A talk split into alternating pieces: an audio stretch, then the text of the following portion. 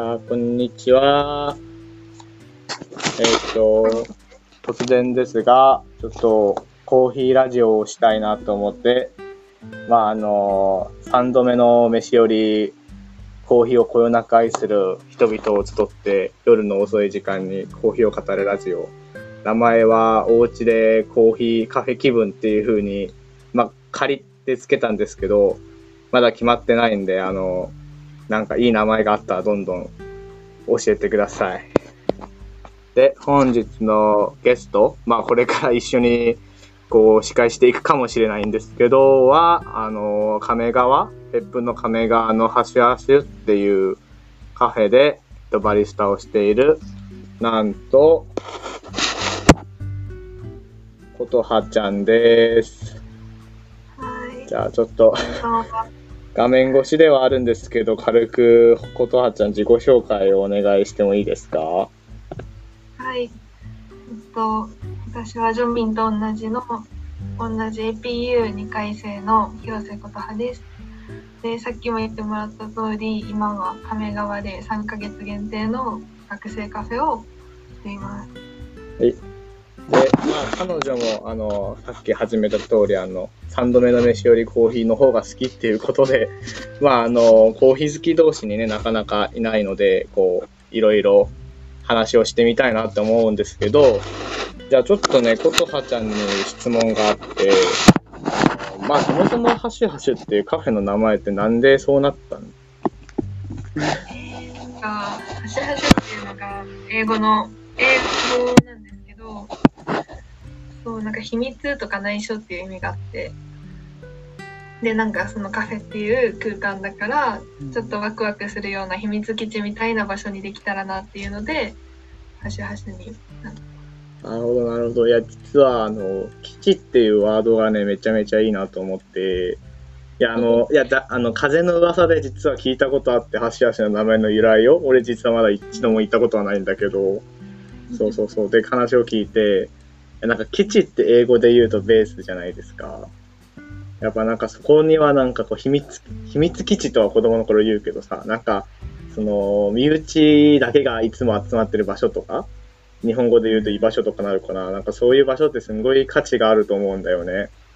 うん。うんなぜなんかじゃあそういう、なんつうんだろう、基地を作ってみようってことになったの？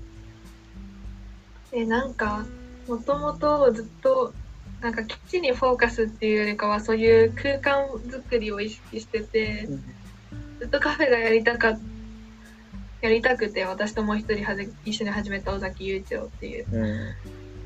で2人でカフェ始めようってことになったんだけどそのコーヒーを出すっていうだけじゃなくてなんか人とのつながりうん。を持てる場所がいいなってことでそれこそなんか APU に通ってるけどで別府に住んではいるけど結局 APU 生としか関わりがないみたいなのがなんかちょっとなーって思ってうん。うん。で別府の人とかかそれこそ亀川のに住んでる人たちと関われる場所にできたらなっていうのでそうかなカフェを作ったって感うんうんうん、なるほど、なるほど。えー、なんかそのコーヒーとかはさ、じゃあもともとなんか好きで入れて、家で入れてたりしてたの？それともなんかカフェをやりたい気持ちがあって、なんかど、習い始めたの？じなんかもともとコーヒーちっちゃい頃からコーヒーが好きだったっていうわけじゃなくて結構好きになったのは大学生になってからとかで。でそのそうなんだけどでもいつかはカフェをやりたいっていう夢があったから本格的にコーヒーを学びたいなって思ってで春ぐらいからあの西大分にあるスリーシダーズコーヒーっていうところで今はなんか勉強させてもらってるって感じかえー、なんかさ、え、初めての、じゃあもともとコーヒーそんなに飲んでたわけじゃなくて、まあ結構大学生になってから飲んだってことじゃん？初めて飲んだコーヒーってどうだった？その今までの印象とかさ、に比べて。でなんだろう。なんかコーヒー自体に触れてきたのは大学生が初めてじゃなくてその親が結構好きで飲んだりしてたから、中学生高校生ってなんかあちょっと一口ちょうだいとかはあったけどなんか普通に「え苦いなんでこれが美味しいの? 」みたいなうん感じで。でもなんかなんでなんだろうね？なんでかわかんないけどそのえ自分でもなんか何が転機となったかわかんないけど結構美味しいなって感じるようになったのが最近なんかそのさ、こう苦いコーヒーがじゃあ美味しく感じれるに自分の味覚が変わったってこと？それとも、なんか、例えばその最近のさ、こう流行ってるサードウェーブ？まあ、うん。なんかフルーティーなコーヒーとか？になんか初めて飲んで、すんごいなんかコーヒーって実はこんな、なんていうんだろう、味が多様なんだとかに気づいたって感じ？えーでもやっぱりそっちが大きいかもしれん。後者の方が？うん、うん。そう後者の方。うん結構今まではそういう固定概念というかうん。ただコーヒーは苦いみたいなイメージがあったけどそういう美味しいなんかめっちゃフレーバーがするコーヒーを飲む機会が増えてあコーヒーって美味しいんだなみたいな思うようになったうん。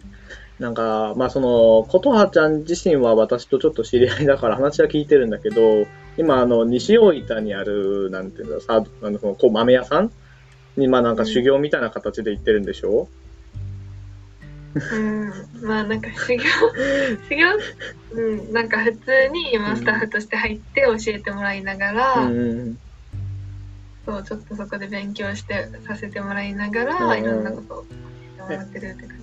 実はもうこのラジオ始まる10分前とかにも、実はそこから帰ってきたばかりなんでしょあそうだね 今日もいや、もうなんか忙しい中本当にありがとう、なんかもうね。え、実際なんか習う、なコーヒーを習うって言ったらさ、多分いろんな人があまりイメージがないと思うんだよね。なんか、それは何？コーヒーの入れ方をま習うのとか、もう最初から豆の焙煎からやるのかとか。今実際こう、なんて言うんだろう、コーヒー豆屋さんで働きながら、習ってみるってどういうことを習ってる感覚として？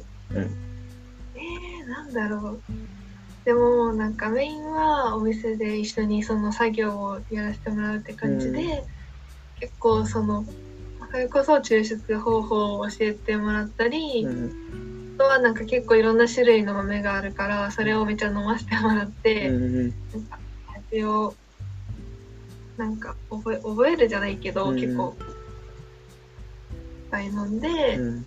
味に触れさせてもらってるって感じ。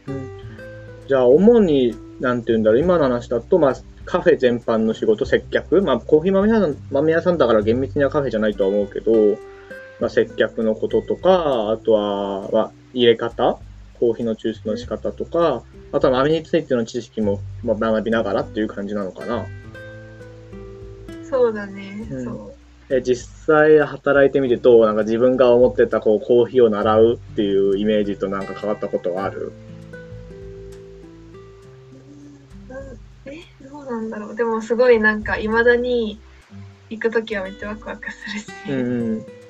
なんかその空間が好きなんだよねそのコーヒー屋さんの。ああ、コーヒー豆販売してるところの？えーどういう？めっちゃ好きで、うんうんうん。まあ、人もすごいいい人だしなんか習いに行くっていうよりかはそのちょっと一緒に働かせてもらいに行くみたいな意味合いの方が強くて、うんうん。なんか新しいことも多いしめっちゃいろんな豆の種類あるからどんどん新しくなるからなんかすぐ新しいの飲めるし、うんうん。って感じかな。なんか記憶に残ってる面白いエピソードとかあったりする？面白いエピソード？なんか、ミスった仕事とか。うん、難しい。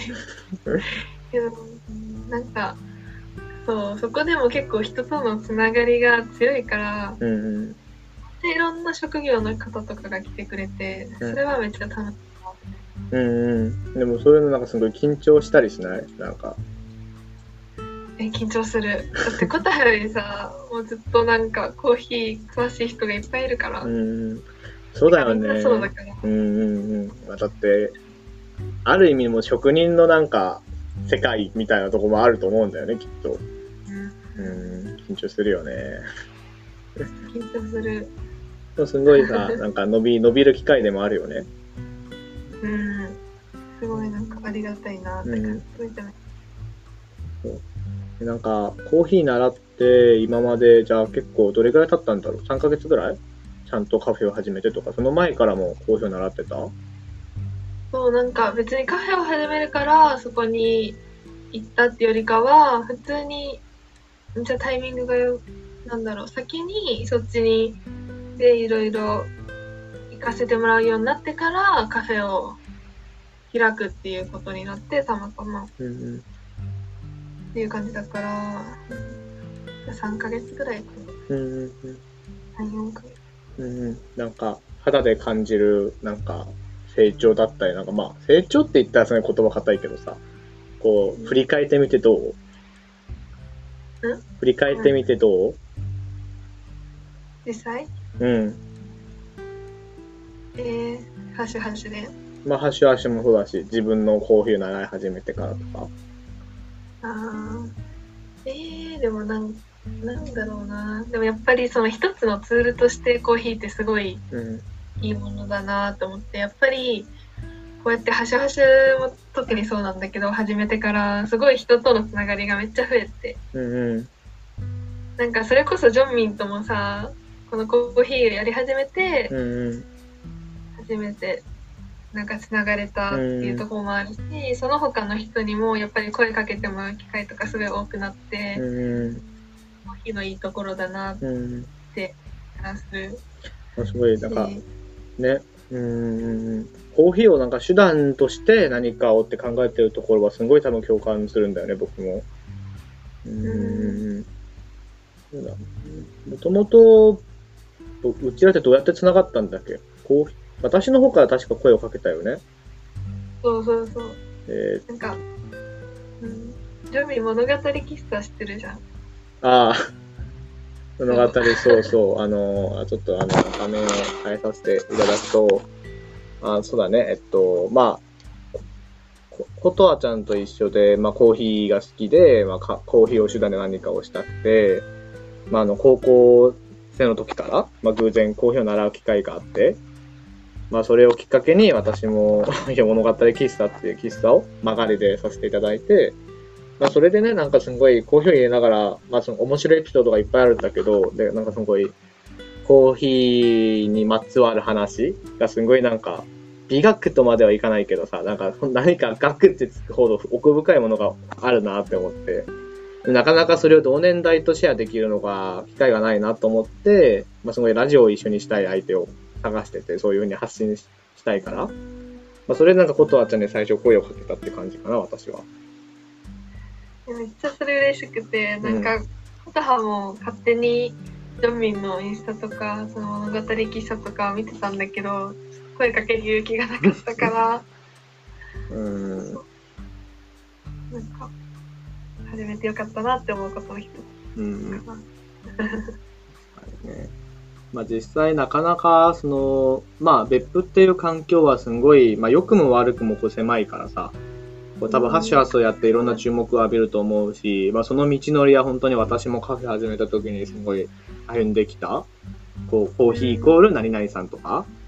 っていう風になることがあったけど、実際それがなんかね、なんかすごいこう寂しいところでもあるよね。あんまりこう盛り上がってないっていうか、こう、うんうん。確かに。なんかそれは思うかも結構。なんか結局、そうやって人とつながるとか言っても結局はそのなんか固まってるじゃんみんなが、うんうんうん。その人たちって、だうんからなんかそれだけちっちゃいのかなとは思ったりする、うん。そうだね。なんかまあそのやっぱりもともと入れ手の人が少ないとさこうスタイルとかもすごいか偏ってくるというかまあ結構なんて言うんだろう東京とかさこう福岡とかだとこうこういう、ま、このこの駅とかこの街はこういうスタイルのコーヒー屋さんが多いとかっていうのがすごいあって、それが街の歴史とかと関わっていたり、その街に住んでいる人と関わってきたりとか、でそれがすごい人のなんかキャラクターにも影響するなっていうのを感じるんだけど、あまりこう別府はすごいこう別府全体として一つなんか統一感がある感じはあるけど、あんまそこの多様性はまだないのかなと思って、うん。でもなんかだからこそその学生こと二十歳がやることによってもっとなんか、コーヒーが広まったらなっていうなんかまあそんな壮大なこと言えないけど実は思ってる。えー、でもなんか間違いなく広がると思うのがさ、だってまあ、別府ってすごい、まあ私は結構深入りの昔風のなんかなんて言うんだろう、ロマン喫茶みたいなの結構好きだから、まあそれを全く否定するつもりはなくて、なんて言うんだろう。まあそれぞれのスタイルってまで言いたいんだけど、どっちかというとなんか気軽に来れて、まあ値段設定とかもそうだし、なんか今のなんか、まあ場所、スタンドではないんだけど、まあ、扱ってる豆とかもそうだし、なんかどっちかというとこう、モーダンというか現代よりのカフェだよね、スタイルとしては。なんか、ううんん。そうだね結構そっちうんか。な、思っ空間もすんごいシンプルだしね。写真写写真で見たことあるけど。なんか思うことあるの？なんかそう3ヶ月限定でオープンしたっていうのがあって端々はうんうんうん。だからなんかあんまりその内装とか物とかにはお金はかけれなくてその3ヶ月で終わりだから。うん。だから結構手作りとか自分たちで壁とか家具とかも色塗ったりしうんて、うん。手で全部スタンプをしてとかそういう形が多くなっちゃってて。最初はどうなんだろうとか思ったけどでもなんかやっていくにそこも自分たちのいいとこだよねってお客様言ってくれて。うんうんそう手作り感とかも一応大事にしたい。逆に長所っていうか強みだなって思ってやってるか。そうだよね、すごいなんか見方によると思ってて、なんかまあ、てなんか、なんて言うんだろう、高いものを置かなければいけないとかさ、なんかそう言うかもしれないけど、まあでも大人からすればね、学生がそうやってコツコツ頑張ってるところもさ、すごい応援したくなるよね。うん。なんかそう。結構そっち側の人が多いかも。なんかうーん。応援してくれるみたいな人が多くてうん。それもやっぱり別府だからなのかな。なかなかこう APU でさ、実際いろんな学生がさ来て盛り上がってるとは言っても、本当になんか亀川のその、亀川の、まあ、商店街ってな、まあ、まあ別府駅との商店街とはまた異なってさ、すごいこう、錆びてるって言い方はすごい失礼なんだけどさ、本当にシャッター街じゃん、もうやっぱり。そこでね、カフェをやろうってなった時、私も最初聞いてすごいなとは思ったよ。こう別府じゃないんだと思ってさ。でもジョンミンは逆になんでその場所でやろうっていう感じなの？別府？うんなんか私は、まあ、なんか、その街を盛り上げるとかっていうのは結構後付けなところで、まあ実は結構あの自己表現みたいなところがあるから、もともと始めたのは札幌で、で、それからあのクラウドファンディングをして、結構あの、まあそのなんていうんだ、高校卒業してさ、3月から4月の間1ヶ月空くじゃん。になんか歩くコーヒースタンドみたいなのを東南アジアでやって旅行しながら。そうそのあ歩きながらコーヒー入れますよみたいな東南アジアで。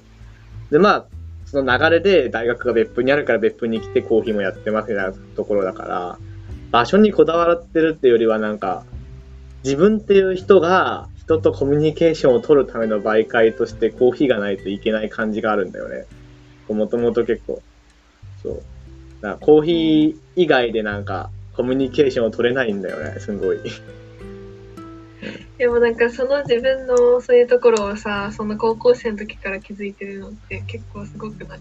まあなんかどっちかというとだから引きこもりとかでなんかあんまり話さないから、あの、その逃げ道がコーヒーしかなかったっていう、まあなんか、ね、そういう言い方の方が正しいとは思うけどね。うん。すごいと思ううん、だからすごいなんか、まあね、なんか、なかなか難しいところがあるよね。だから自己満足でやるのと、やっぱりその、なんていうんだ、街に関わる限りさ、その、まあ、ほっことはちゃんとしみたいに、こう、なんか、ま、まあ、街に何かを還元したりはそこまで大義名分抱いてやってるわけじゃないと思うけどさ、こうね、ある程度でも実際還元になるわけだから、まあ、そこも考えないといけないし、難しいよね、なんか。うん。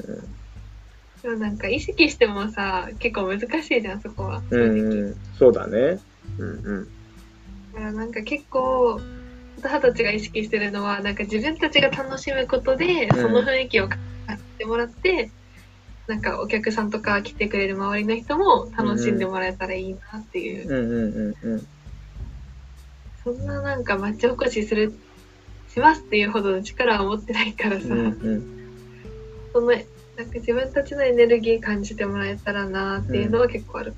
実際にね、やる側が幸せじゃないとね、楽しくないとさ、もう見てる側も辛いしね。いや本当にそれはもう、もうそれは本当になんかね、本質だと思うよ。自分が楽しいと思うものをこう届けるってことがさ。うん、うんうん。そうここはちょっと、まあ、コーヒーラジオだからさ、話は変わるかもしれないけどさ、あの、コーヒーの好きな豆とかあったりする？好きな豆？味とか？結構ココハはあの浅入りの方が好きでうんうんうん。それこそ今そのお店であるのがケニアの浅入りとかは、うんうんうん。まあ。ここはエチオピアとかも好きなのかな？うんエチオピアも好きそうだねだし、なんか最初に一番なんか衝撃受けたみたいなのはなんか結構ホンジュラスのナチュラルうんうんうん。の時のなんかその甘さとかベリーのやつにめっちゃ衝撃受けて、えこれもコーヒーなんだみたいな、うん。いや、なんかもうそこまで行くとさ、すごいもうアイスとかで飲んだらワインの領域だと思うんだよね、ナチュラルのをね。え、なんかさ、多分聞いてる人はナチュラルって言われてもわからないと思うんだよね。ちょっと説明してもらっていい？ナチュラルっていうのはどういうことか。なんかコーヒー豆の生生成方法っていうかそのコーヒーチェリーの実がまずあってそれを豆にしていく過程でいろんな方法があってで大きく3つで3つだよね分けれるの あ、どうぞどうぞ。あの、いろいろあるよ、いろいろあると思う。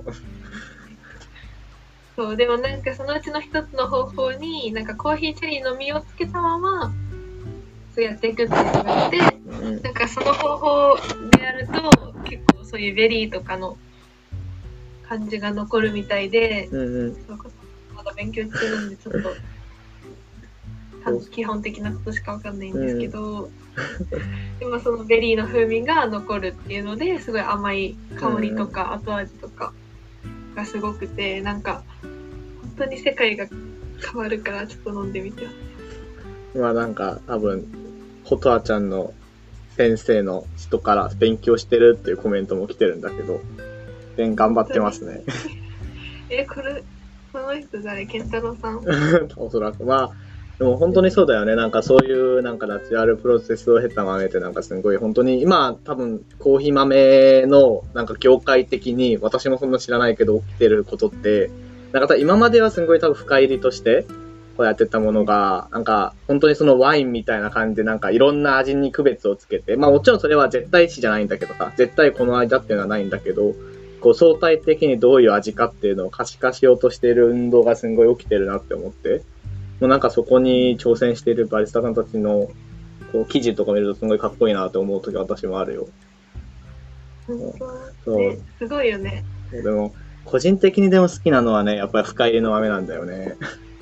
えー、なんか、なんて言うんだろう。え、美味しいコーヒーってどういうことですかとか聞かれることない？なんか、店でコーヒー入れてたら。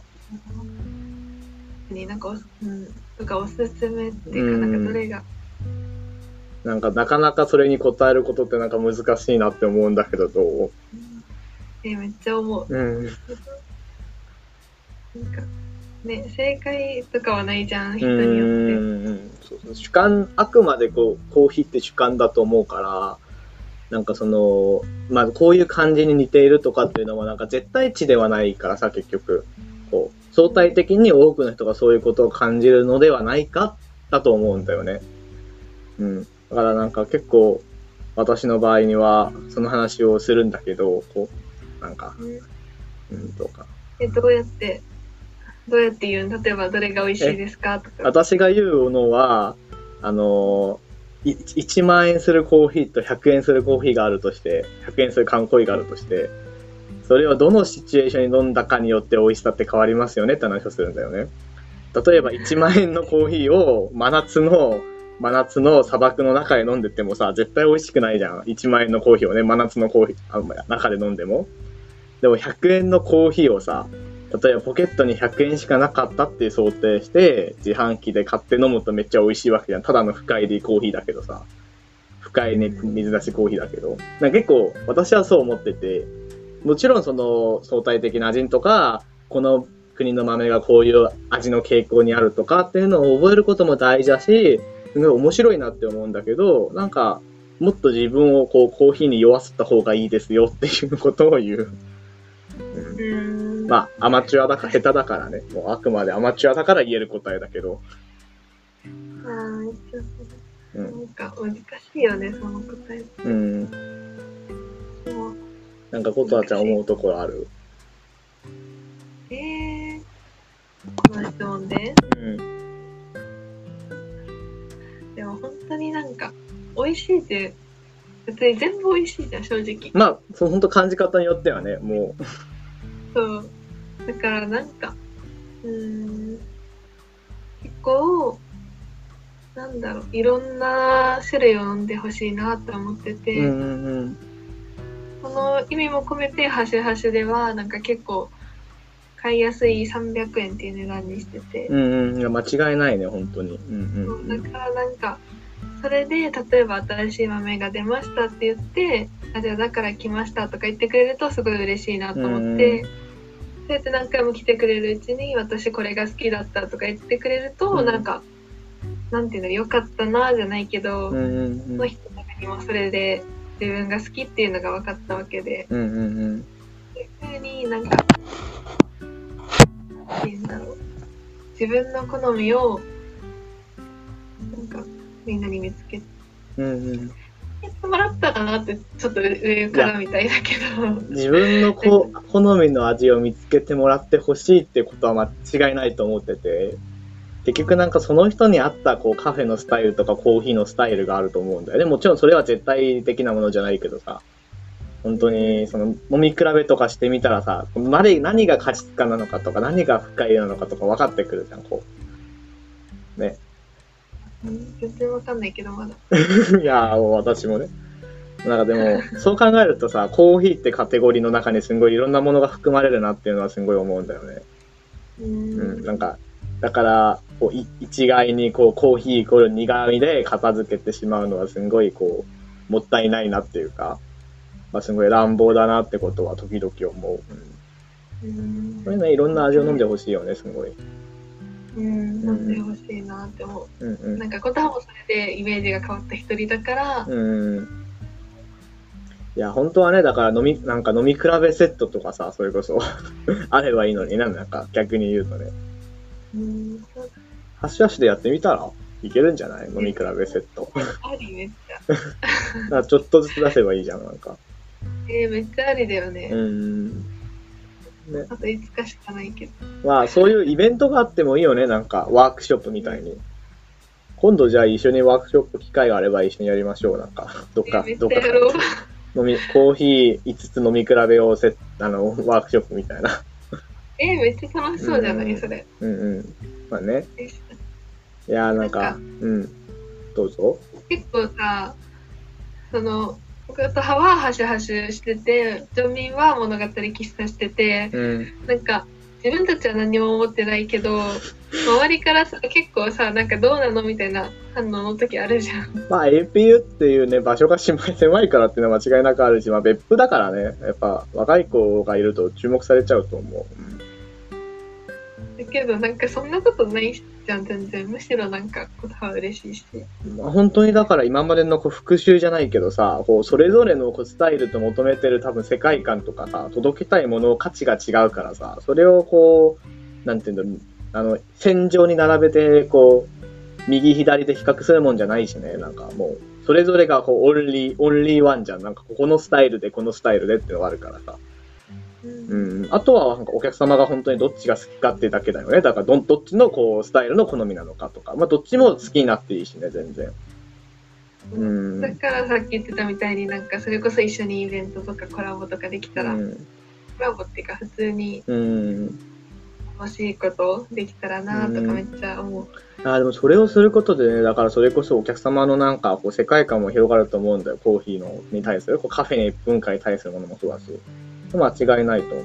うん。そう。なかなかね、いろんな話をこう、もりもりで、もりもりで話すとね、こうあの、まあなんせ、こう、こよなくコーヒーを愛する私たちなので、あの、まあなかなかもうそろそろラストの時間になってきて、まあ何かこう、締めの、締めの一言っていうとすごい流れ的にね、なんか緊張すると思うけど、まあなんか、まあ、YouTube と Podcast にもこれから上げようと思ってるから、なんか、オーディエンスに向けて一言何かありますか？めっちゃ急にかしこまるやん。一応ラジオを。なんだろう。でもなんか、もっといろんな人にうんコ。ーヒーのことも知ってもらえたらなって思うし、なんか、私も全然まだ勉強、まだまだ勉強中なところだから、うん、なんかこれから一緒にうん。そういう話ができる仲間が増えたらいいなって思う。うんうんうん。そうだね、本当に。それこそもう今度ね、ワークショップやろう、もうん、やろうもうなんか。ラジオ、1回目のラジオでもなんか次回のこう、イベントの企画までしちゃうっていう、なんてこう、法律の仕事の速さを感じられるこうプログラムなのでしょうか。めっちゃ楽しそうんうん。じゃあまあ、近々また、近々っていうかね、もうすぐ DM するわ。終わった。じゃあ、あのーなんかね、結構思ったよりね、いろんな人が見てくれててね、ちょっと嬉しかったんだけど、あのーこの、えっと、最後にもう一度宣伝なんですけど、この今、ラジオ番組、一応、あの、お家でこう、カフェ気分っていうような名前、タイトルでやってるんですけど、あのー名前仮なんですよ。ちょっとネーミングセンスがなくて。なので、あの、何でもこのコーヒーラジオの、こう、名前、いいアイディアがある方は、あの、ぜひ応募していただきたいと思います。まあ、あの、ハッシュアスか物語喫茶どっちかの、こう、あの、DM で急に送っても全然大丈夫です。では、えっと、まあ、以上で、あの、3度目の飯より、コーヒーをこよなく愛する人々が、夜にとりあえずコーヒーの話、アバウトコーヒーの話をするラジオ番組でした。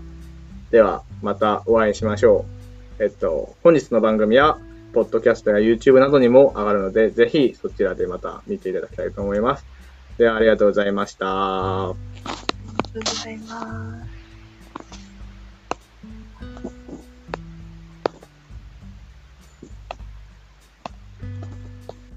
はい、終わりました。はい、ありがとう。うわーすごい。あっという間だったね、でも。そうあとはね、ちょっと待って。とりあえず録音を